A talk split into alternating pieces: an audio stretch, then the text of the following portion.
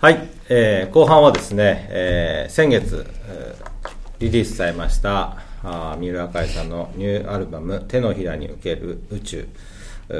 のお話であったりまたそれと並行して作られたのが、えーこうこういった絵本もなども発売しているようでした、えーそれについてお話を聞きたいと思います。えっとまず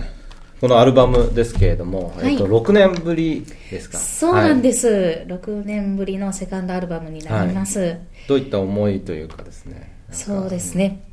えーこのテーマになっている曲は「手のひらに受ける宇宙」というそのままのタイトルの曲なんですけれども、はい。手のひらに受ける自然の恵み水の一滴花びらの一枚にも宇宙の広がりがある。そんな仏教の世界観を歌った楽曲なんです、そうですね、あの盛岡のお盛岡市仏教会のお花祭り前夜祭でもこの曲ご披露していただいてたと思うんですけどそこでもそういう,、そういったようなお話をされていましたしあとはまああの、えー、質仏性というか、えーそういったようなお話もラジオでされてましたけれども。そうですね、あの三千草木質仏性山も川も草も木々もその全てに仏仏の働きの至らぬところはなくてその生きとし生けるもの全てに仏となる可能性がある、うん。まあ、そのおねあの言葉の、えー心でこの曲を歌っています。なるほど。そうですね。あの本当にえーそういった仏教の世界観を表しているような曲だなというふうに聞かせていただきました。ありがとうございます、まあそれ以外も非常にちょっとおなんというかまあ5曲ですね、えー曲としては入ってるんですけれどもそれぞれ非常にバラエティーに富んだあー曲が入ってましたけれどもそれぞれ何か思いというか何かこれを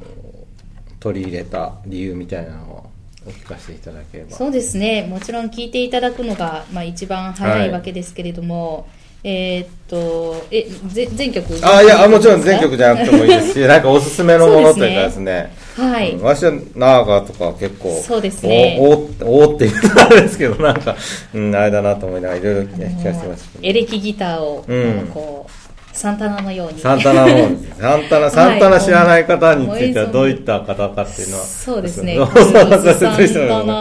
あの、そうですね、あの、まあ有名なロックギタリストロックギタね。はい。で、あの、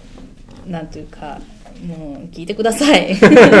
なんかこうなんですかね。ギターがこう泣いているというか叫ん、ね。なんかそういうようなややっぱり、竜っていうと、うん。まあ、やはり、まあ、荒れ狂う水のイメージだったりとか、うんうん。まあ、その竜がしかし仏教に出会うことであのこの仏教者を守るものにこうなるんですね。ですから、お寺のこうモチーフでもよく竜が出てきますよね。そうですね、まあ、火事火事の予防であったりそういう水の神様として竜が祀られているところもあります。そうですね、竜のその水の,、うんまあ、その荒れ狂う竜とそしてこう仏教に出会って仏法を守っていこうとする竜、はいうん。うんやはり私のお寺は竜王山光明あ寺というお寺なので、竜は一つ、まあ、うちのお寺のシンボルでもあって、うん。はい。まあ、この曲が出来上がった一番のきっかけは あの去年お寺でコンサートをした時に日本画家の寺岡隆先生をお招きしてライブペイントをしていただいたんですけれどもうん。その先生とお出会いした時はあの別のお寺の、ね、ラッケ法要本堂が出来上がった時のおラッケ法要でで先生があの壁画や天井が全部お書きになってで私はその時の記念演奏だったんですけどその時出会ってあの意気投合して、うん。竜を一緒にやろうって それだけが決まっていて、はい。でその中でこう絵から生まれた曲でありで曲から生まれた絵が今あのー拷問のところにこう竜がずっとかけられているんですけれども、うん。うん。大きなね、うん。竜をライブペイントしていただいたんです。はい。はい。それがやっぱりこの曲ができるうん。一番のきっかけというか物語なんです。ああなるほど、はい。で、まあ、またあのおもちろんこの曲はエレキギターをお弾きになってるんですけれどもそれ以外にもそのバイオリンであったりピアノであったりあとベースもどの曲だったかなすごいベースもなんかバシバシベース音がするような曲もあったりしてたと思うんですけれども、今回のそのバンドのおなんかコンセプトであったり何か意識していたこととかっていうのはありますかね？そうですね。あの、おお互い音で信頼し合えるメンバーなので、あの、もうおのずと、あの、生まれてくる音っていうか、何かを意識してというよりは、あの、みんなその世界観も、こう、音で映像力があるっていうか、うんうん。あの、音だけなんだけれども、見えてくるような、うん、うんそんな、あの、サウンドに仕上がったと思います。なるほど。そしてまあことこのアルバム非常にユニークな点が、まあ前半5曲はまあ楽曲として入ってますけれども、6曲目からまあ音楽朗読劇はい。ということで、えー、説話が朗読されているわけですけれども、今回こういった構成にしようとしたっていうのは何か理由があるわけですか？そうですね、ギサーゴータミ説話はまあ音楽朗読劇、あのーパーリ語の部分、お釈迦様の言葉は、もう本当文字もなかったような時代からのパーリ語の歌をそのまま、あの曲をつけて歌わせていただいて、で、ストーリーのところは日本語で進行していくという形をとっているんですけれども、当初は CD に私は、あの入らないと思っていたんですけれども、あのー日本コロンビアのあの方からぜひこれはもう絶対入れたいっていうふうに言っていただいうんてうん。あもちろん入れていただけるなら、うん。あの嬉しいことでであのだから私としてはあの入らなかったかもしれないこの作品がしかしながらこの CD 全体を一番包括しているかもしれない、うん。あのはい。あの一番お伝えしたかったことうん。もここには含まれているので、本当に良かったなとそうで思っます。すね。私もこうあのアルバム聴かせていただいて非常にあ面白い面白いって言っとあれですけれども興味深いなというふうに聞かせていただいてまして、ありがとうございます。でまああの一人何役なのかお釈迦様の声から、はい。ね町の人の声からもちろんねキキサゴコタミの声からっていろいろやられてるのでもう今度はもう音楽以外にもそういった何かまあ女優業じゃないですけれども 声優業にまで行かれるのかなというふうな思いもして聞いておりましたけれども、えっと、先週ですかね、この絵本を発売されたのは。そうですねれまあ、それの、その、えー朗読劇で入っていたキサゴータミ説話ということで、えー絵本も出されたということでした。これも、その、アルバムを出すということからつながりでお出しになるということだったんですそうなんです。あの CD のあの音源と完全に対応している絵本を作らせてもらいました、あの大人向けのストーリーではあるんですけれども、あの CD をこう作って音をねあの音楽朗読劇をこう、まあ、サウンドチェックのためにも聞いているとこう頭の中にこう映像が 湧いてきてでそれを絵本にしたいなと思って、うん、ミキシングがあーまだされているぐらいの作業中ぐらいの時にあ絵本にしようってそこから書き始めたので、あのー本当ギリギリうんというかはいこの7月15日のレコ発ライブの時にあの完成というふうになったんですけれども、もう、あの、絵絵は、ど、独学で習われたというような感じです実は去年から絵をあのその今申し上げました寺岡隆先生のもとでちょっと描き始めて、うんうん。私音楽始めるまでは絵が大好きだったんです。絵ばっかりだったのが、まあ、音楽を始めてからその創作欲みたいなものが音楽でみ満たされるからか、あのもうギターばっかりになったんですね。ででも去年ぐらいからあの改めてこの絵の楽しさっていうか、うん。で季節の花をか描いていると例えば本当にその四季の花が咲いていると今までと違って見えたんですよね一つ一つが。うんでそういう刺激の中であの今まで生まれなかったような曲が生まれ出したで多分この手のひらのに受ける宇宙もあの絵を描いてなかったらその四季の中に当たり前の四季の中にこれだけキラキラした素敵なものがあるって私は見ることができなかったと思うんです、うん。なので去年ぐらいからすごくこう曲がもう溢れるように 生まれてきて、うん。なので、うん、CD リリースという流れも私の中で絵画というものがすごいいいあの刺激をうんうん。与えてくれて、なるほどまあ、じゃあいろいろな方向から本当刺激が受けてい。ろいろな表現をされているということでしたけれども、まあ、あの今後、まあ、今回アルバムを発売されてそしてまあ絵本を発売されてえ今後何かやってみたいことであったり今後何か新しい活動みたいなのご予定されてるんでしょうか？そうですね。あの9月に初めて海外公演をさせていただくんです。ブラジルのサンパウロブラジリア、えーそしてトミアスもしかしたらベレンもあのうん演奏させていただくんですがでそれにあたってブラジルの方々が詩を書いてくださって、うん。ポルトガル語と日本語を交えた仏教参加を作曲、あのさせていただいたんですね。それをもってあの言葉のその通じない場所で、うん。私は一体何ができるんだろうって まだ課題ではあるんだけれども、うんうんもうワクワク今からしていて、うん。そこでまずそうですね身近な目標っていうのは、うん。あの音楽と仏教の力で、うん。あのどういうふうにブラジルの方々と過ごすことができるか、うん。そこに今意識がいっていますなるほどね。まあでも言葉を超える、まあ音楽であったり、こういった絵であったりっていうのは、やっぱりそういう言葉を超える部分もたくさんあると思いますし、そうですねいったいろんな部分で、えー共感、共、まあ共鳴というか、逆にまたね、新たな刺激を受けて、大変ですよね。なんかラテン系のアルバムが出るかもしれないですけど、さらに。そうですねサンバだとかですね、そういうのあるかもしれないですけども、なるほど。じゃあそれはちょっと楽しみにしたいと思います。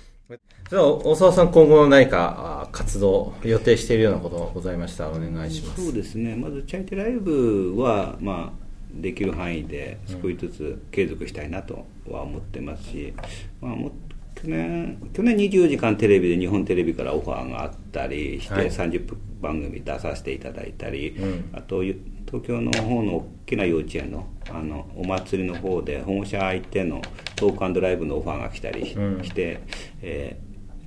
ありがたいことだなと。なんとか自分がもっといろいろ活動して、えーもっといろいろオファーが来るような 形になっていきたいなとは思ってますけども、えまあ、じゃあもちろんその協賛の方であったり、協力している方も随時募集されているということでです。すね。まずチャイテライブもお金がかかるので、うん。えーまあ、会場代にしろ何にしろ、うん。やるための費用はどうしてもかかるので、うん。えー無料で会場貸しますよとかそういう方がいたら大歓迎ということで、はい。えなんか希望の会場であったり、例えば、なんか こういうところでやってみたいとか、なんかそういうのとかってのあるんーですか？うん。いやぜひお寺でも。お寺でも、はい。もちろん、ああ三浦さん自身は、ご自身のお寺でのライブもやられてますし、いろんなところでのライブもやられてると思いますので、ある程度ノウハウというか、もうお持ちだと思いますし、まあ、盛岡でも、実は何箇所か、あのーシタールのライブをやってたりとかですね、あの、フルートのライブをやられてるお寺さんもあったりですね、いろいろあるので、いろいろつながりができてくれば、そういったお寺でのチャリティーライブっていうのもできるのかなというふうに思っておりました。はい。えっと、今日は、えっと、お二人にまあ音楽を通しての活動であったり、それについて、それで通していろいろと感じていることをお話聞かせていただきましたけど、何かその他何かお話ししたいこととか、あの、そうですね気を 聞き、あの、聞くのを忘れてたので、はい何かありましたら。ああの何よりはい。あの多方面の活動家でいらっしゃると思うんですけれども、はいはいこの僧侶バー僧侶バー、はい。あの朝禅です朝禅、はい。という活動についてちょっとお聞きしたいなと思ってそうですね、すいません、なんか便乗してしまってあれなんですけれども、あの、えっと、YouTube の番組1年半ぐらい前からやってたんですけれども、そのキーワードとして挙げてたのが、もっと仏教を身近に感じてほしい。あともっと生活に仏教を生かしてほしいっていう風なコンセプトで活動していったんですね。で、その中で、初めは自分のお寺にどうすれば人が来てもらえるんだろうっていうことばっかり考えてたんですけれども、まあ場所の問題もあるし、そうじゃなくて自分が出ていけばいいんだと。自分がもっと一般の人に身近に触れてもらえるようなそのチャンネルをふ増やしていこうということで、えー今そういった活動を続けてました。で、YouTube の番組であったり、ポッドキャストはまあ若い人向けっていうこともあります。で、えっと、お坊さんと話そうっていう僧侶バーのイベントも、おお酒を飲みながら、なんていうか真面目なことからふ真面目なことまで 何でも話してみましょうというようなイベントであのそれなりに好評をいただいてましたあとはまあ朝の座禅会は社会人向けの座禅会をしたいと思って活動してみました。もともときっかけになったのはイタリアのローマで私参加した座禅会だったんですけれども朝座禅会が終わった後時間のある人はみんなで近くのカフェに行ってエスプレッソを飲みながら世間話お坊さんも含めてですね世間話してたんですね。あこの形は全然日本にないなと思ってで出勤前の時間を使っていただいて朝お寺に出勤前に寄っていただいて座禅をしてでその後時間があれば皆さんで朝食を食べてそれから出勤するみたいな形のお座禅会がしたいなと思って朝禅とまあ朝活みたいなものですね世に最近に入れると。ただ朝食はなかなか提供するお店がないのでみんなでお菓子とかお茶を食べながらっていうような感じでの座禅会をしてましたけれども大変好好評で1回目はいいです50名以上の座禅参加者の方いらっしゃっていただきました。で、まあ、平均しても30名ぐらいの方に参加していただいた、えーいただいているような会でした。勉強になります。朝活のね。朝活ですね。いいですね。いいと思います。まあお寺は本当にあのまずハードとしてすごい優秀な存在だと思うんですね。駐車場もあればもちろん大きな本堂であったり広間もあります。でトイレもあるし。で結構街中にあるんですよね。やっぱ有名なお寺っていうのは。なので出勤前とかですね何気なく寄るっていうことができる場所だと思うので、まあ、もっとお利用していただけるような形で全国のお寺が広まっていけばなというふうに思って活動していました。なるほど。すいませんなんか私の話ですはい。いや勉強になりました。朝の時間ね。うんですね。盲点まあ早く起きればいいだけなので、はい。なかなかでも早く起きるっていうのは大変。そうです大変なんです。ねこれ見たら7 7時時から。7時からですね。はい。あでもこまあでもれなら7時半までです座禅は、はい。その後はそのお茶会っていうかそれはもう自由参加なので仕事行かれる方は7時半にポンパーッとそのまま仕事行きますね、本当に短いですね座禅。いい時間帯ですですねね。寒くなるまではいい時間帯なので10月ぐらいまでですね。盛岡はやっぱり11月12月ぐらいから非常に寒くなりますし雪も多くなるのでなかなか皆さん来るの大変になるのでまあ暖かい時期だけやろうというですね。今はね本当に日が高くなるとう暑くんなりますからね。暑いですもんね。本当に。そういったような感じでしたけれども。はい。何か他よろしいですかね？何か。いやこれを言いたいとか、なんとか。なければ。ではじゃあ、えっと最後に告知というかあれでしたけれども 三浦赤井さんのニューアルバムですね。手のひらに受ける宇宙、えー好評発売中でございました、えーあとは、えーこちらキサゴータミン説話のお絵本ですね。こちらも発売中でございました、えー、Amazon 等で販売されているということですね。はい、